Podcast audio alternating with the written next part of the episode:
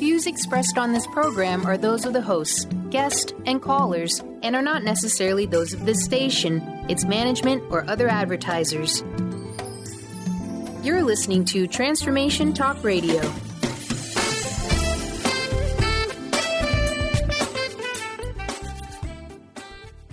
Hi, welcome. This is Dr. John Demartini. This is one of the most amazing and inspiring shows that you can listen into. If you want to be on the edge of your seats, if you want to open up your heart, if you want to expand your mind, and you want to meet incredible people, stay tuned because you're just about to experience a transformative radio show that will change your life. And you're listening to the Dr. Pat Show that's coming up right next. The following audio is via a Skype call. Welcome to the Dr. Pat Show. Talk radio to thrive by. Powerful, inspiring, and coming to you live, bringing you stories of people like you and me busting through and living life full out. Get ready to dare to wonder what your life would be like if you knew you could not fail.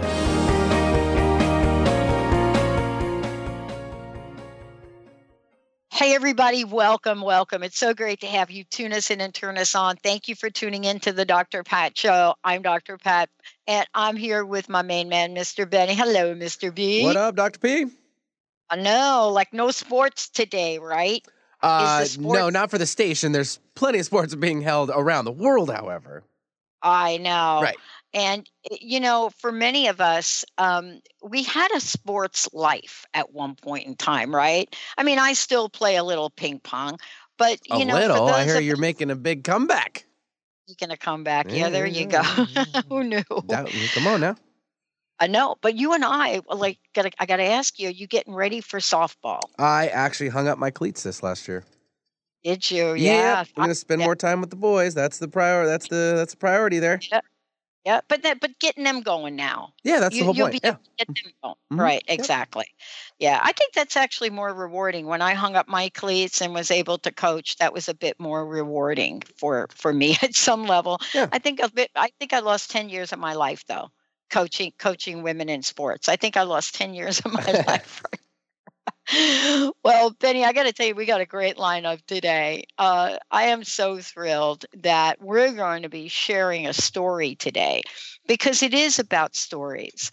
You know, it's about conversations now that are making a difference in the world. And what does that even mean? Well, you know, for me, what it means is helping people that maybe have have taken a little bit of their shine off of their lives, right? Or maybe some people that have no shine at all. But today it's about looking at stories about what it means when you hear the word catastrophic. When you hear that word, what does that mean to you when you hear that? Today, I am so thrilled to be introducing all of you to James Osborne, who is someone that has written an incredible book. It's called Will Your Way Back How One Man Overcame Tragedy with a Winning Mindset. And his book will, and today's show will take us on a journey of what it means about the way we hear things in our lives. When we hear things like diagnosis, when we hear doctors or others say to us what we can or cannot do, and what it is in that moment that we hear it that either opens us up for more possibilities or not.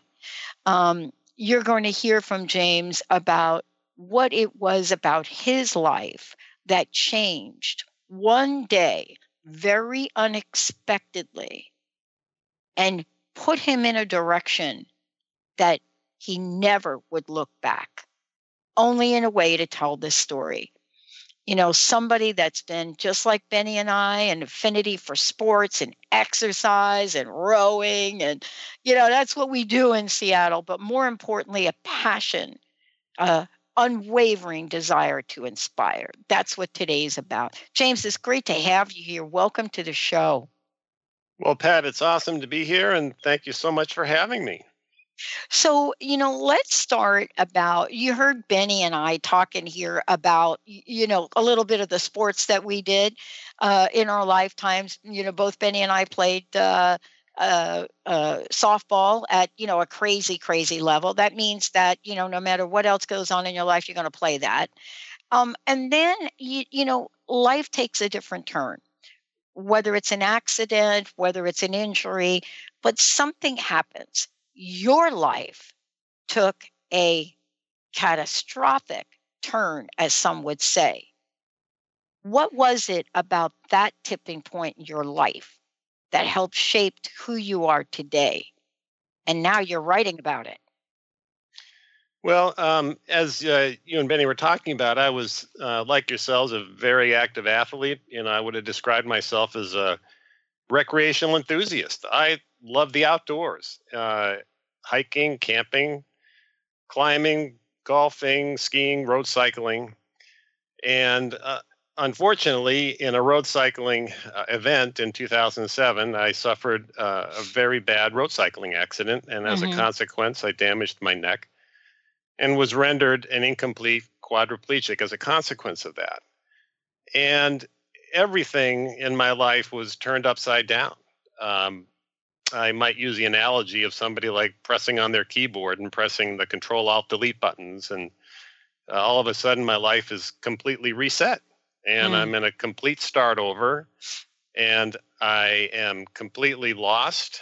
Uh, my identity is is is is basically dismembered, and I'm trying to sort out not only the process of how I'm going to cope with this paralysis and try and regain function, but even more importantly, how am I going to find purpose and value, joy and fulfillment in my life? And those uh, steps of recovery and I, refining identity have taken years uh, to accomplish.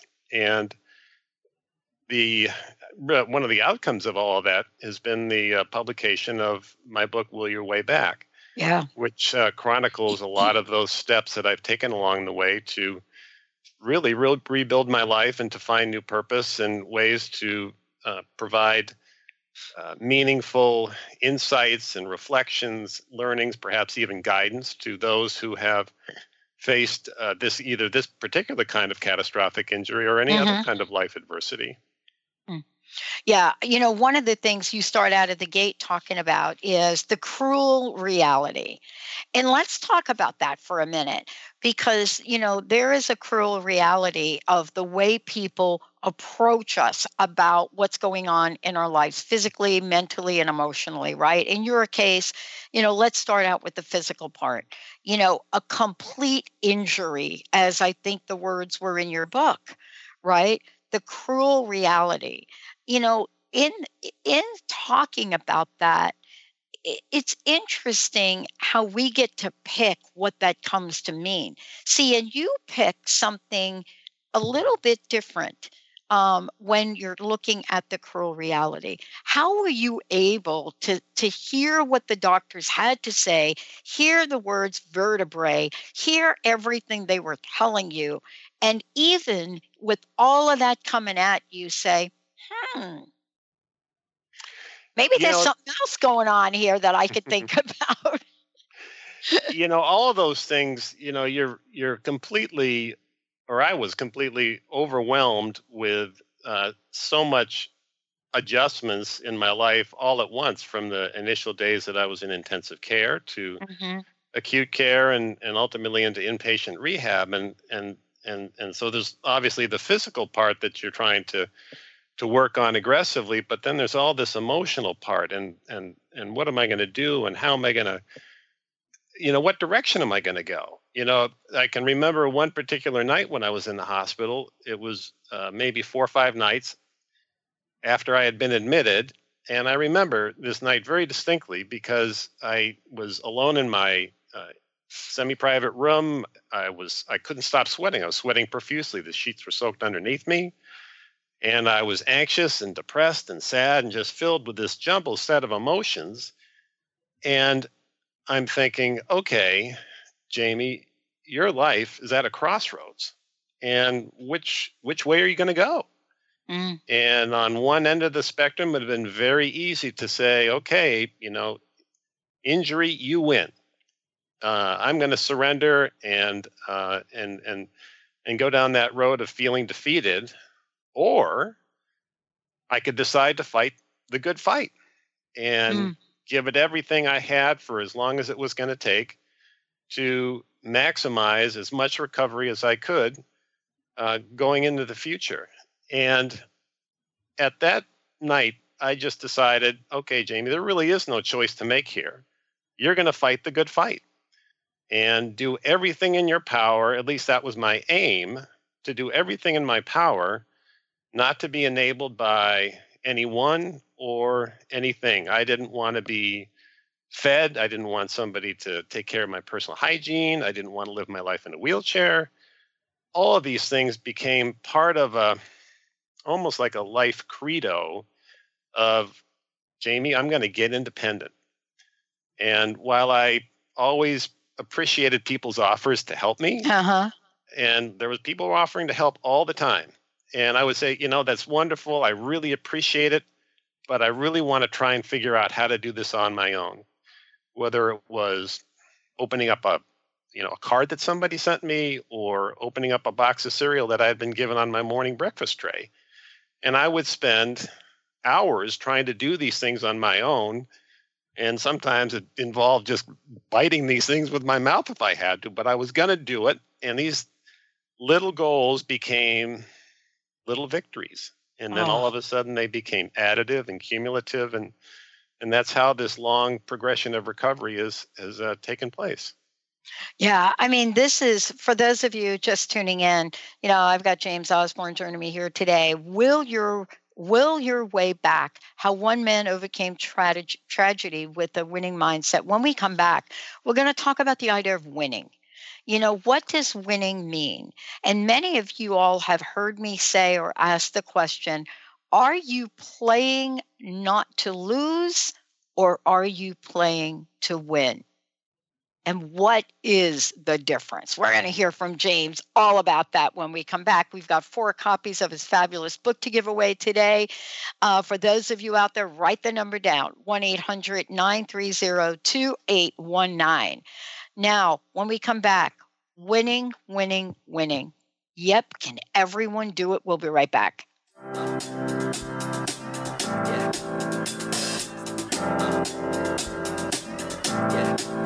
I got this feeling inside my bones. It goes electric wavy when I turn it on. Off from my city, off from my home. We're flying up no ceiling when we zone. Tune in to the Jen Royster Show, intuitive guidance to inspire your life, each Thursday at 8 a.m. Pacific and 11 a.m. Eastern on TransformationTalkRadio.com. This amazing show is an inspirational hour that will take you on an epic metaphysical journey to discover the spiritual approach to life's greatest challenges. Dr. Jen is an internationally known intuitive counselor, spiritual teacher, and energy healer. Call in for intuitive readings and visit jenroyster.com for more information. Did you know that all of the shows on the Transformation Radio Network are available as podcasts to stream or download? Really? Check us out Go to transformationradio.fm. We have business shows, spiritual shows, energy healing shows, and pretty much everything in between. Something for everyone guaranteed to inspire, educate, and transform. We are transforming the world one listener at a time. Be you plus live your purpose equals joy. That's the motto of Unstuck Joy with Vicki Todd. Vicki believes you were born with gifts that are meant to make the world brighter. Each show will feature an art visioning journal prompt to help you create your way to soul clarity. If you're ready to get unstuck and create more joy, this show is for you. Tune in every month on Transformation Talk Radio. For more information, visit VickiWorldArt.com. Tune in to the hit show Mouthing Off with Chef Rossi. Chef Rossi mouths off about different subjects in pursuit of breaking down walls and opening up your minds. She and Dr. Pat banter back and forth, taking from the headlines of the day on subjects that reach beyond what goes on in the world into your hearts. And go to theragingskillet.com to find out more and let Chef Rossi know what's on your mind. Are you looking for the perfect setting for your next workshop or retreat? At Spirit Fire Meditative Retreat Center, cultivating consciousness is what we do best. Our guests count on us to create an atmosphere that supports serenity and well being. We lead from the heart and create space for the mind. Freshly prepared meals designed with local and organic ingredients, 95 acres of beautiful woods and pastures, and a facility built with green in mind. This is what you'll find at Spirit Fire. For more information, visit spiritfireretreatcenter.com. I got that sunshine in my pocket, got that good soul in my feet. I feel that hot blood in my body when it drops. Ooh, I can't take my eyes off it, moving so phenomenally. So don't stop. And under the lights, when everything goes, nowhere to hide when I'm getting you close. Hey, everybody, welcome back. Uh, I'm Dr. Pat. For more information about me, go to the drpatshow.com or Transformation Talk Radio. Got a great lineup today. Um, Dr. Bree Gibbs following this show. For those of you out there, uh, we're going to give a copy of James's book away right now. Will Your Way Back. 1 800 930 2819. 1 800 930 2819. You know, it's more than a book about inspiration for me when I read it. It was a reminder for me of no matter what age, no matter what shows up in your life, we do have the ability to choose. That's what we're talking about next. James, before we jump ahead, what's the best way for people to get their own copy of the book as well as find out more about you? Uh, there's a couple of ways. So, mm-hmm. Will Your Way Back is available on Amazon and Barnes and Noble. Uh, you can buy both paperback as well as ebook versions. And if uh, a customer or listener wants to purchase uh, the paperback, they'll get a a copy of the uh, e version for free. I also have a website called jameshosborne.com, which has a lot of video content and information about my recovery and and and the whole story, my bio, uh, different events that are coming up, and so forth. I also have a Facebook presence under James H. Osborne Author, so that's all one string and also contains a, a wealth of information and and uh, content and posts and blog and so forth. Awesome. Okay, winning. Um, I, I, there was something that I was told a, a long time ago. Uh, it, you know, when I was playing uh, table tennis at, at, a very competitive level, and my coach said to me something one day, and it didn't make any sense to me back then. And he said, "You know what? You know, you have to decide are, are you playing not to lose or are you playing to win? And I didn't quite understand what? Am I playing not to lose? And then one day I had an experience. I played the number one seed in, on the Olympic team at the time, and I was beating her. And mm. at that point, I was playing to win. But then something happened, and I decided to play a different game you talk about winning in your book, and I would love for you to describe what that has come to mean to you. Because clearly for me when i read about this and i read about what you did and the and the decisions you made it's a different narrative on on winning than i think we're used to and i'd love for you to share that with us. I'd be happy to pat. Winning for me is not necessarily winning in the absolute sense as in say scoring more points than somebody else or I come in first place and you don't. When I think of winning in the context of this injury, I am talking about winning on my terms, my goals, my aspirations. And maybe I'll tell you a little uh, story that uh, was kind of a segue from our, our last piece. Mm-hmm. When I was when I was first hospitalized, I had no function. I was motionless from the mid chest down, which is very typical of the level of injury that I had, which was up in my uh, neck. And I was just trying to get my thumb and my forefinger to touch each other. I had no other finger movement, no other hand function. I was just trying to get the two of them to touch. And I said to myself, okay, Jamie, there's your goal. And winning for you is going to be accomplishing just getting the two fingers to touch. No pressure, not being able to hold anything, just get them to touch. And within about 10 days after I was admitted, I was able to get the two to touch. And that little pedestrian, seemingly very benign goal became a huge win. Mm. And then it became okay, what's the next goal? All right, well, let's see if we can touch my middle finger with my thumb. And then being able to touch my ring finger and then touch my pinky. And all of that took, I mean, I'm talking about touching my pinky took almost five years to be able to do. But those little goals became bigger goals. And then those became bigger victories. And those were the wins for me. Mm-hmm because they were on my terms. It was part of my credos mentioned about becoming independent. And when I think of winning, I think of, all right, Jamie, what are the things out there that are aspirational for you? Not for somebody else, not what medicine or your affected medical practitioners in these specialties suggest is a typical recovery outcome, because if that was the case, I would have reached maximum recovery after a year and a half to two years, which is what the typical uh, prognosis is for neurologic injury. And I said to myself, no, I am not going to subscribe or become a statistic in a medical population study. What I'm going to do is I'm going to focus on choosing to win on my terms. And I use this mm.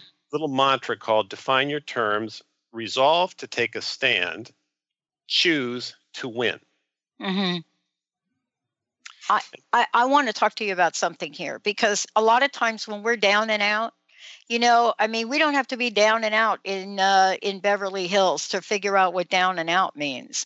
You know, when we're feeling down and out, when all the evidence is presented to us, right, and the so-called evidence, let's just say for a moment, mm-hmm. you know, when when folks come together in in a sort of a unified front to tell you what the real deal is it really takes something extraordinary to look beyond it I, I want to ask you what was that for you you know what was it that had you step into a level of conviction and belief that really transcended all the odds, all the information, all the reports, all the statistics. What was that? Can you remember? Was there was there like a moment where the sky cracked open and there it was for you? I don't know if I describe it as an epiphany or some mm-hmm. pivotal moment. Um, I think I would go back to just my my my mental makeup, which is you know I'm a I'm a determined person and mm-hmm. focused. Mm-hmm and I just always believed, and maybe naively, maybe not, but I always believed that I could get better. Mm-hmm. I believed in the power of the body. I believe the power of the mind. I believe in uh, uh, it's a medical concept called neuroplasticity, mm-hmm. uh, which is basically the body's ability to adapt and reorganize to trauma that, that uh, can cause physiological changes. I just always believed that those capabilities were there. And I never believed that, like medicine at that time, you know, commonly understood that recovery would end at one and a half to two years. I just said mm-hmm. to myself, no, the body is more powerful than that. And I could partly attribute that to the way that I was raised. Okay. And and my mother, uh, Victoria Henderson Osborne, um, was in many ways ahead of her time. She was always mm-hmm. focused on kind of alternative medicine and and alternative health, and she exposed us to a number of things 50 years ago when I was growing up, which are mainstream today. Yeah. And I mean, lots of different modalities, whether it was osteopathy, she used to juice vegetables and whatnot. She used to grow trays of wheatgrass and she'd grind it up and juice it, and we would take it before we would go to school, and now you can go to health food stores all over the place and see right. praise wheatgrass. Right. And and I think you know, or chiropractic medicine or whatever. She exposed acupuncture. She exposed us to a lot of different modalities as we were growing up, and I think that really instilled in me a belief system that there was a greater power in the human body than perhaps perhaps modern medicine really gives credit for. Mm-hmm. Mm-hmm. Yeah, you and I, I, I'm telling you, if it wasn't for our moms, you know, my stepmom was uh, taught me the power of perseverance in ways that I never understood before. And you know, it's interesting. You and I are sitting here, and I was reading your book, and I was thinking to myself, you know, what did I learn from uh, people like my mom? that helped me. I know for me, I learned the power of perseverance. I learned that you know there's never an end uh, that turns out in a way that doesn't align, you know, with the belief that you have in your in your heart. Uh, she never believed in beliefs of the mind. She used to say things like the belief of the heart. Now you and I, you know, we're talking about mindset, and if somebody said to us the belief in the heart, we would say, well, wait a minute, that's our mind. But she was talking about something else, and you talk about it in the book. You know, there's something about the way you describe your journey that really does open the hearts for so many. And I wanted to ask you, what was what was it about this journey that, if I might ask, cracked open your heart, so to speak? You know, when you go through a traumatic injury of this nature and your my whole life was completely undone, completely disheveled, completely shattered, and it was basically a complete start over. And I just believed that I could reassemble this and build a new me. And there's just something about when your body is, you know, when you're, and not to get overly graphic, but to, you know, Yeah. when you're kind of stripped of everything, you know, you're stripped of your pride, you're stripped of your ego, you're stripped of your identity. And and it's like, okay, how am I going to remake myself? Mm, and and you know and i i talk about this in the book about about my professional years and and and how i used to be known as jim and and uh how that defines sort of an alternate me but not the real authentic me of oh, jamie and Mm. For many many years going through my uh, young adulthood and through my professional career i would describe myself as maybe a little bit distant. I used to manage more with my head than my heart. And as I went through this whole experience and you're completely undone, it's like, okay, how am I going to rebuild Mhm. myself? Well, one of the choices that I made was I want to get back to who I am. And who I am is Mm. Jamie.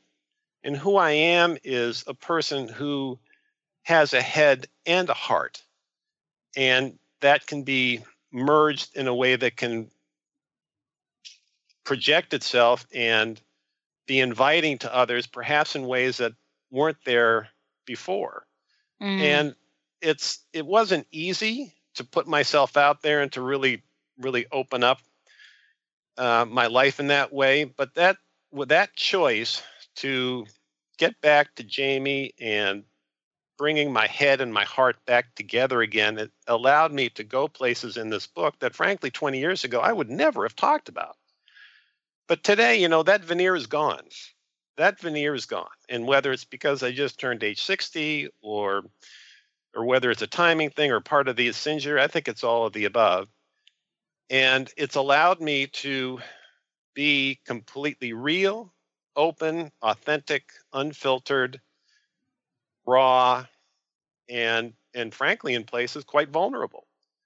But in so doing, I think there's ways that that can help bring relationships closer than perhaps those that I've had in the past. So in, in circling back to your question about mhm. really dialing into your heart, that was that was the process that I went through to, in terms of connecting Jamie's head with Jamie's heart again. I love it. And, eh, you know, this is for so many of you listening to the show today. We have literally have four copies of this incredible book to give away. Now, what I want to say about it is, you know, when I read through the book, y- you know, you start to think, well, wait a minute, I haven't had quite this experience.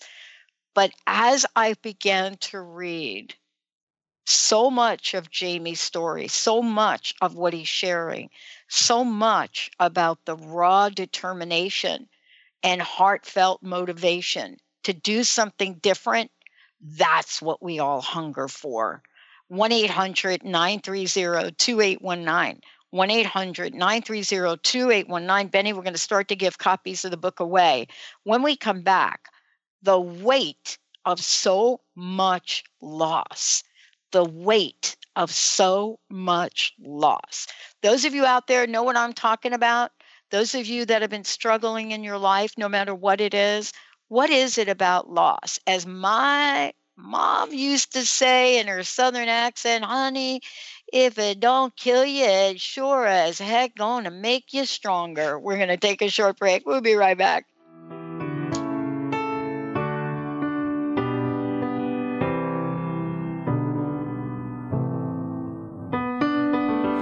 Right from the start, you were a thief, you stole my heart, and I.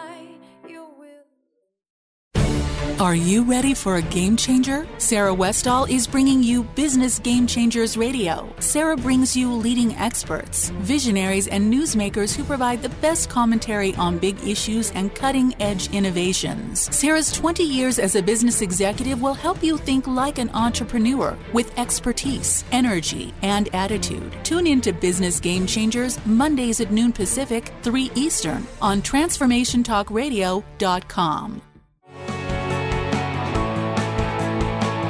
Are you traveling most of your day?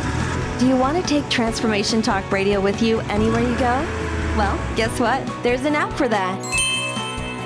Just go to the App Store on your Apple device or the Google Play Store on your Android and search Transformation Talk Radio. Catch all of our live shows no matter where you are. Thanks for listening. Tune in to Dynamics of Diversity Radio, scripting the new narrative for immigration with leading experts Kripa Upadhyaya and Steve Tanijo on TransformationTalkRadio.com. This show will remove the noise that often accompanies discussions on this topic and share a new perspective on the dynamics of immigration and diversity, ever reminding us that together we are all at the core of innovation, excellence, and positive change. Visit OrbitLawPLLC.com for upcoming topics. Have you been seeing numbers like 111 and 222 everywhere you go? Do you feel that the universe may be trying to get your attention, perhaps offering a message of some sort? As it turns out, numerical patterns and certain types of geometry form the very fabric of our reality, from cells under a microscope to the astronomy of our night sky. At Stellar Reflections, we offer special sessions which tap into these patterns, designed specifically to support you on your journey. The 111 and 222 activations are sessions activating new patterns in your energy field, which in turn can help you create new patterns in your life. After just one session with a practitioner, either in person or via distance, clients report gaining greater clarity, becoming more intuitive, and honoring their inner truth as they move forward in their lives. Curious about what these transformational sessions might do for you? Call 425 999 9836 or visit stellarreflections.com. That's stellarreflections.com.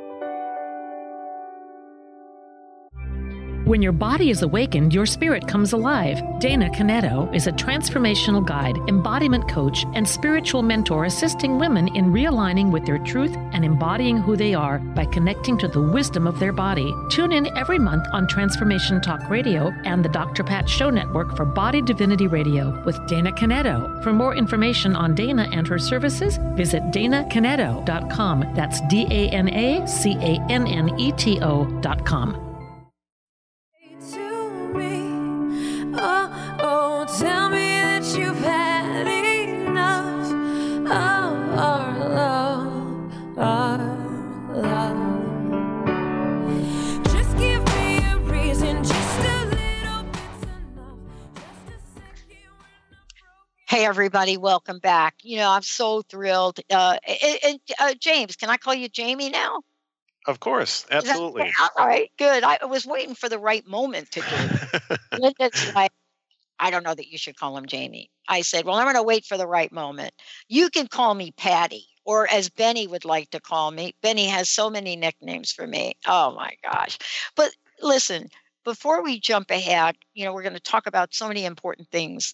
I would love for you to again give out your information and tell folks where they can get a copy of the book. And then we're going to continue to give these books away throughout the show and after the show. So please go ahead and do that. Sure. Uh, the book is available online through uh, uh, the online bookstores Amazon as well as Barnes and Noble. And you can also find them in a couple of local bookstores, uh, Third Place Books here in Seattle, as well as Island Books on Mercer Island. Uh, for access to online locations, I have a website called jameshosborne.com. And on that website, you can see all upcoming events. You can see numerous blog posts and uh, a number of video clips, which include uh, various things that I've done in the past. Uh, there's also a Facebook presence that I have, and that's under James H. Osborne Author. And that's all one string of word, and uh, can also find lots of very interesting content out there as well. I love it. You, you know, uh, I, I uh, we're going to talk about like moving to where you are today because obviously you're here talking about us. But I was sharing a little bit about my journey during the break, and you know, sometimes as as my stepmom, my mom would say to me from the south, "Honey, you know, sometimes bad things happen to good people." And I never thought I was like, "What the heck is she talking about?" But sometimes it does. And in the book, I was really struck. And I'm telling you, you had me at tears in this chapter, Jamie. Um, I was really struck by the weight of so much loss. Mm. Um, I just, my life flashed in front of me. But the way you talk about this is really striking to me. Mm-hmm. Um, you talk about, I was doing, may I read a little bit if you don't mind? Of course. I was, and this is what Jamie, Jamie says I was doing everything right in my life, but something terrible still happened. It is difficult to rationalize. I wasn't doing anything reckless unless riding a road bike, bicycle, the way I was supposed to be, the way it was supposed to be ridden can be considered risky behavior. I could possibly rationalize it if I had been injured while skydiving, bungee jumping, heli skiing, or free climbing as such, but safely riding a road bicycle, no. It was extremely difficult to come to mm-hmm. terms with that. And yeah. the uh, situation was uh, very difficult, and it turned out that there was some uh, challenges with the manufacturer of the bike. The you know the offshoot of all this is that so many different areas of my life were affected and this you know this was something that happened obviously very involuntarily and very abruptly and one second i'm at my heart pumping aerobic maximum and in top physical condition and the next thing mm. within within nanoseconds i'm catastrophically injured with a spinal cord injury and a dissected artery that feeds blood to my brain and i'm a patient Mm. And making that abrupt transition was incredibly difficult. And as you remarked about that chapter, the, the weight of so much loss and yeah. all the different elements of life that were affected, whether it was my physicality, uh, emotionally, uh, spiritually, recreationally, uh, relationships, profession. I mean, there wasn't one piece of my life that wasn't affected in some way. And trying to put order and sense and and an approach to dealing with these things was monumentally difficult. I'll give you one example, for example, uh, to talk about my family. Yeah. Um, I am uh, blessed to have a wonderful wife of almost 37 years who has, who this book was dedicated to mm. most deservedly, and she has been by my side uh, the whole way. But she has seen this injury from a very different perspective than myself. And I know that it's been incredibly difficult on her and the adjustments that she's had to make uh, due to the infirmities that I even still deal with today. Now, I'm incredibly lucky to have had a lot of function regained, but the effect on our relationship, many people, many uh, couples who go through a traumatic injury in their family, the relationships don't last. And it's very understandable for a spouse to say, you know, I didn't sign up for this. Yeah. And this is not the life I want to live. I don't want to be a constant caregiver. And it's completely understandable why some relationships don't uh, survive this. Now, I've been incredibly blessed to have a spouse who has has stood rock solid by my side and has been a nonstop supporter and advocate for me. And I have two children. I have a son who's 29. His name is Kevin, and I have a daughter named Alana, and she's 22. And the impacts on both of them have been profound, but in different ways. My son was just coming out of college and had just moved to China uh, while I was going through some of these early years of recovery. And he didn't see a lot of what my daughter Alana had to experience. Mm. And she was uh, 13 at the time of the injury.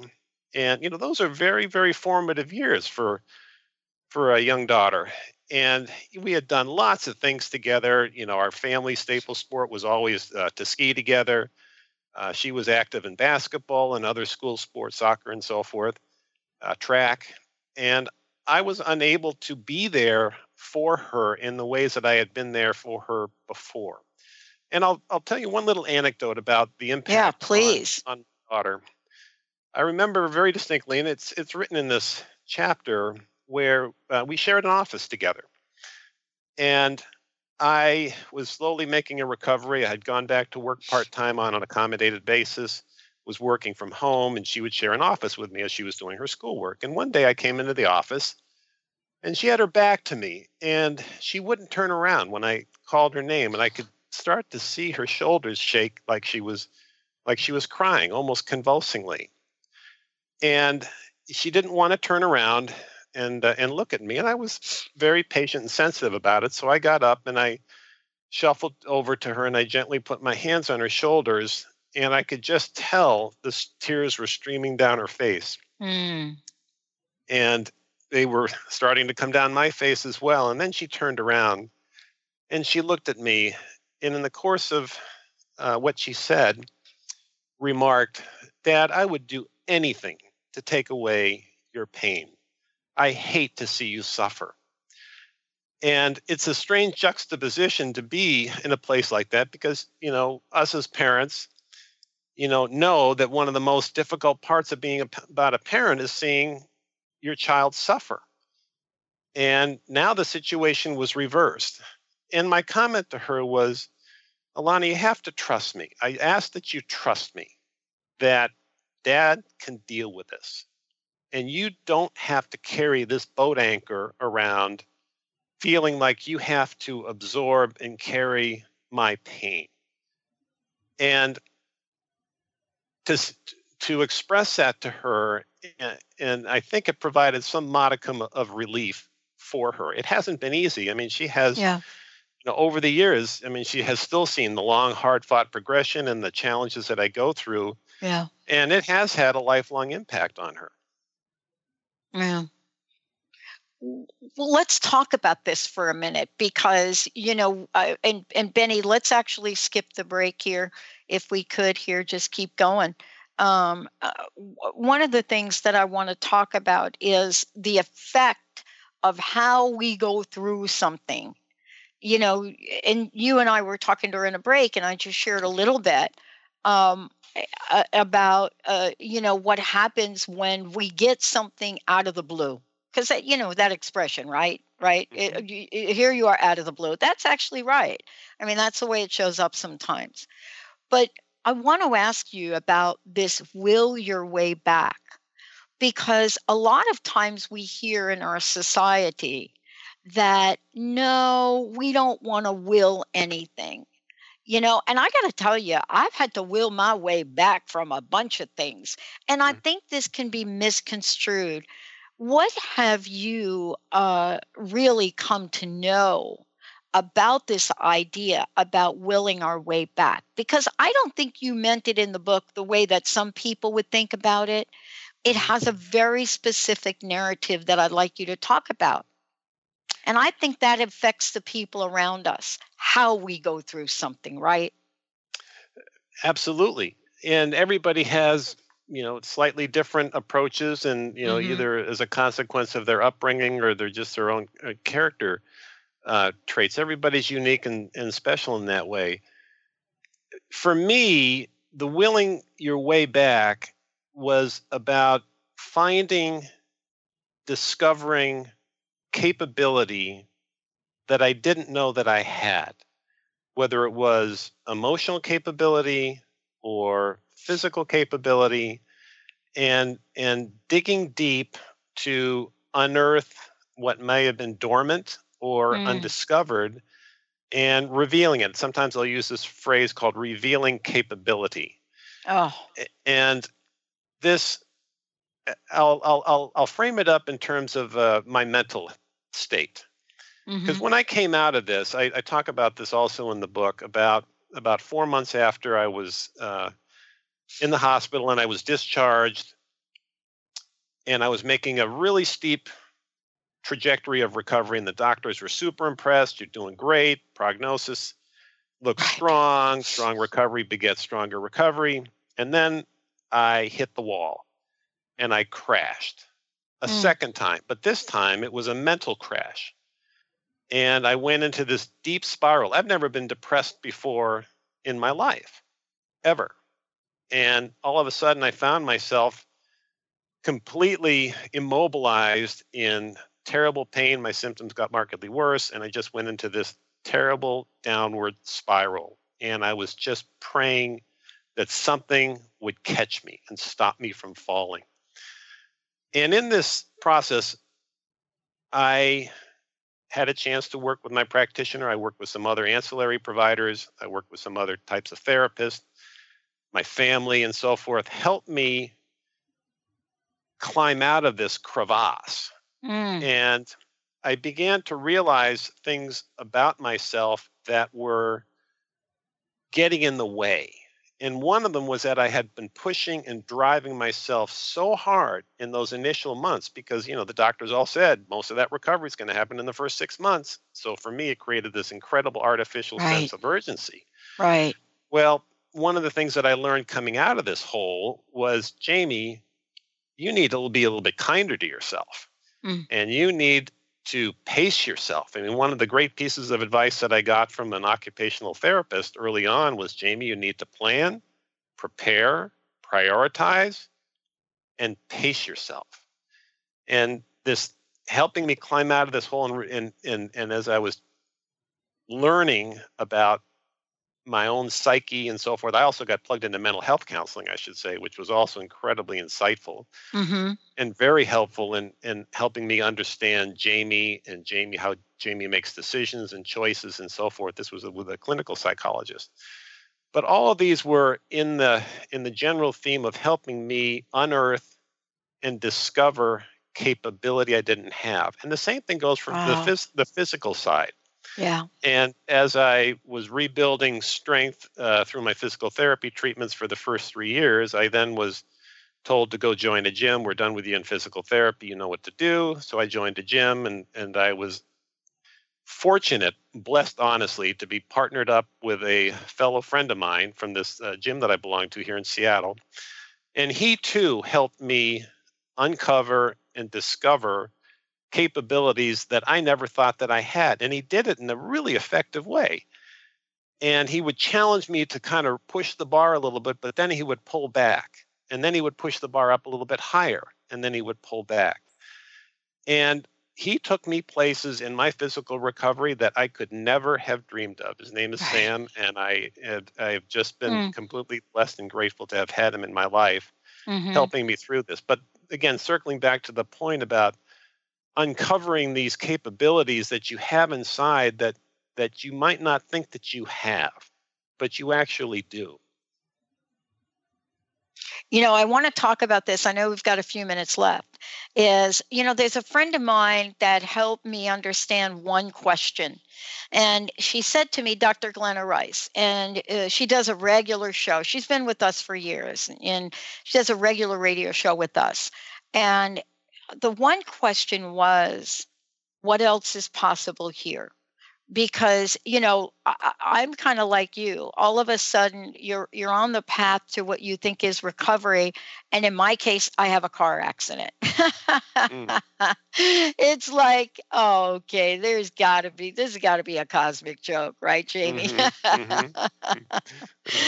somewhere along the way there and you know i used to believe oh man i'm I, maybe i'm not living my life right i don't believe mm-hmm. that now Mm-hmm. I want to mm-hmm. ask you all along the way, you made conscious choices. Mm-hmm. Now you're sharing your message out in the world. Mm-hmm. What is the message that you're sharing? And I want to talk about, you know, how relevant it is in the times we live in right now, mm-hmm. because I don't hear doubt in your voice today. And I mm-hmm. think that's one of the most toxic things that I've discovered mm-hmm. along the way for me. What do you mm-hmm. think? I think it's spot on. I, for me, part of that choice that I made early on, and, and you were talking about what kinds of themes uh, that I mm-hmm. could share.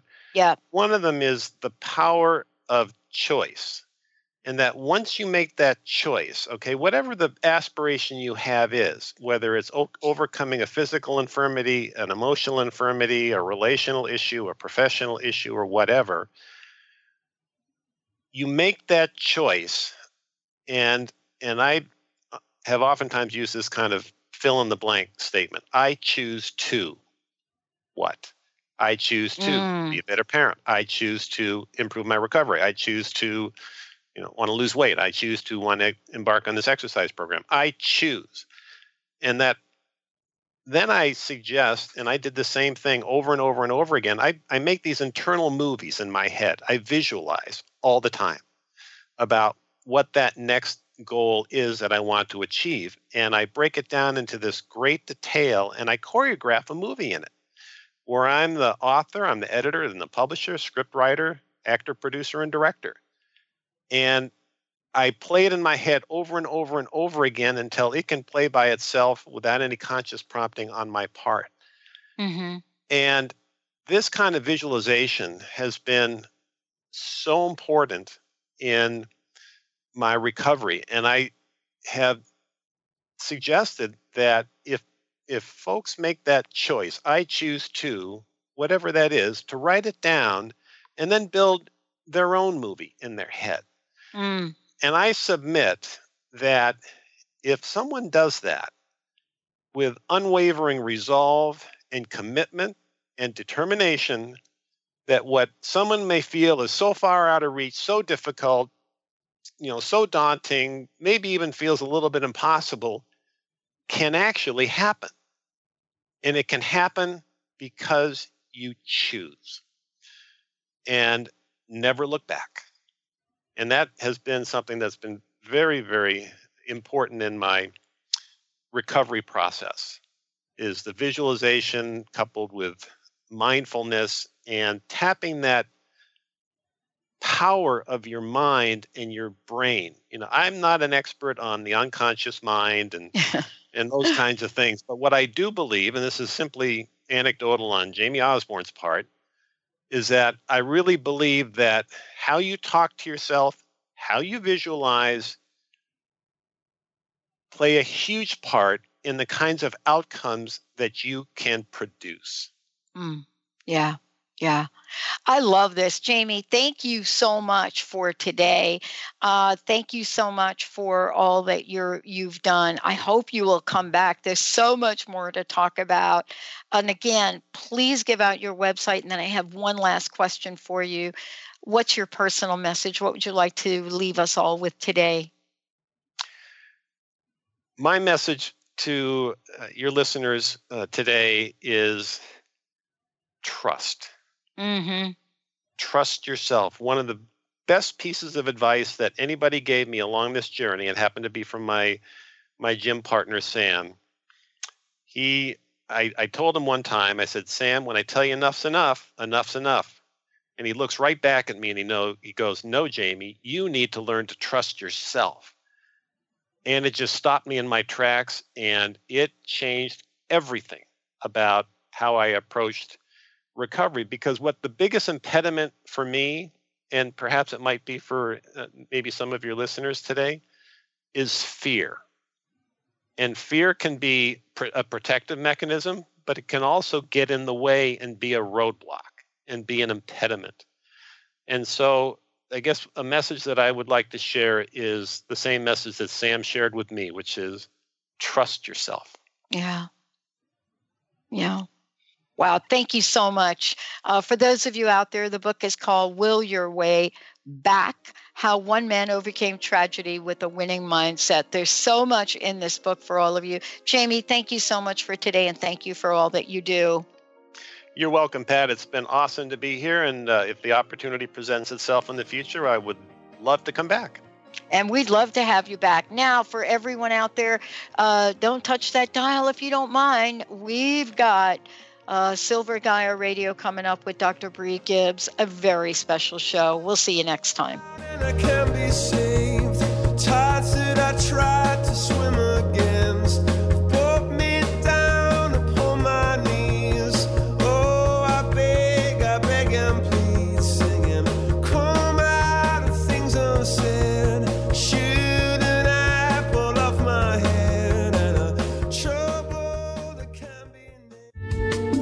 Preceding audio was via a Skype call.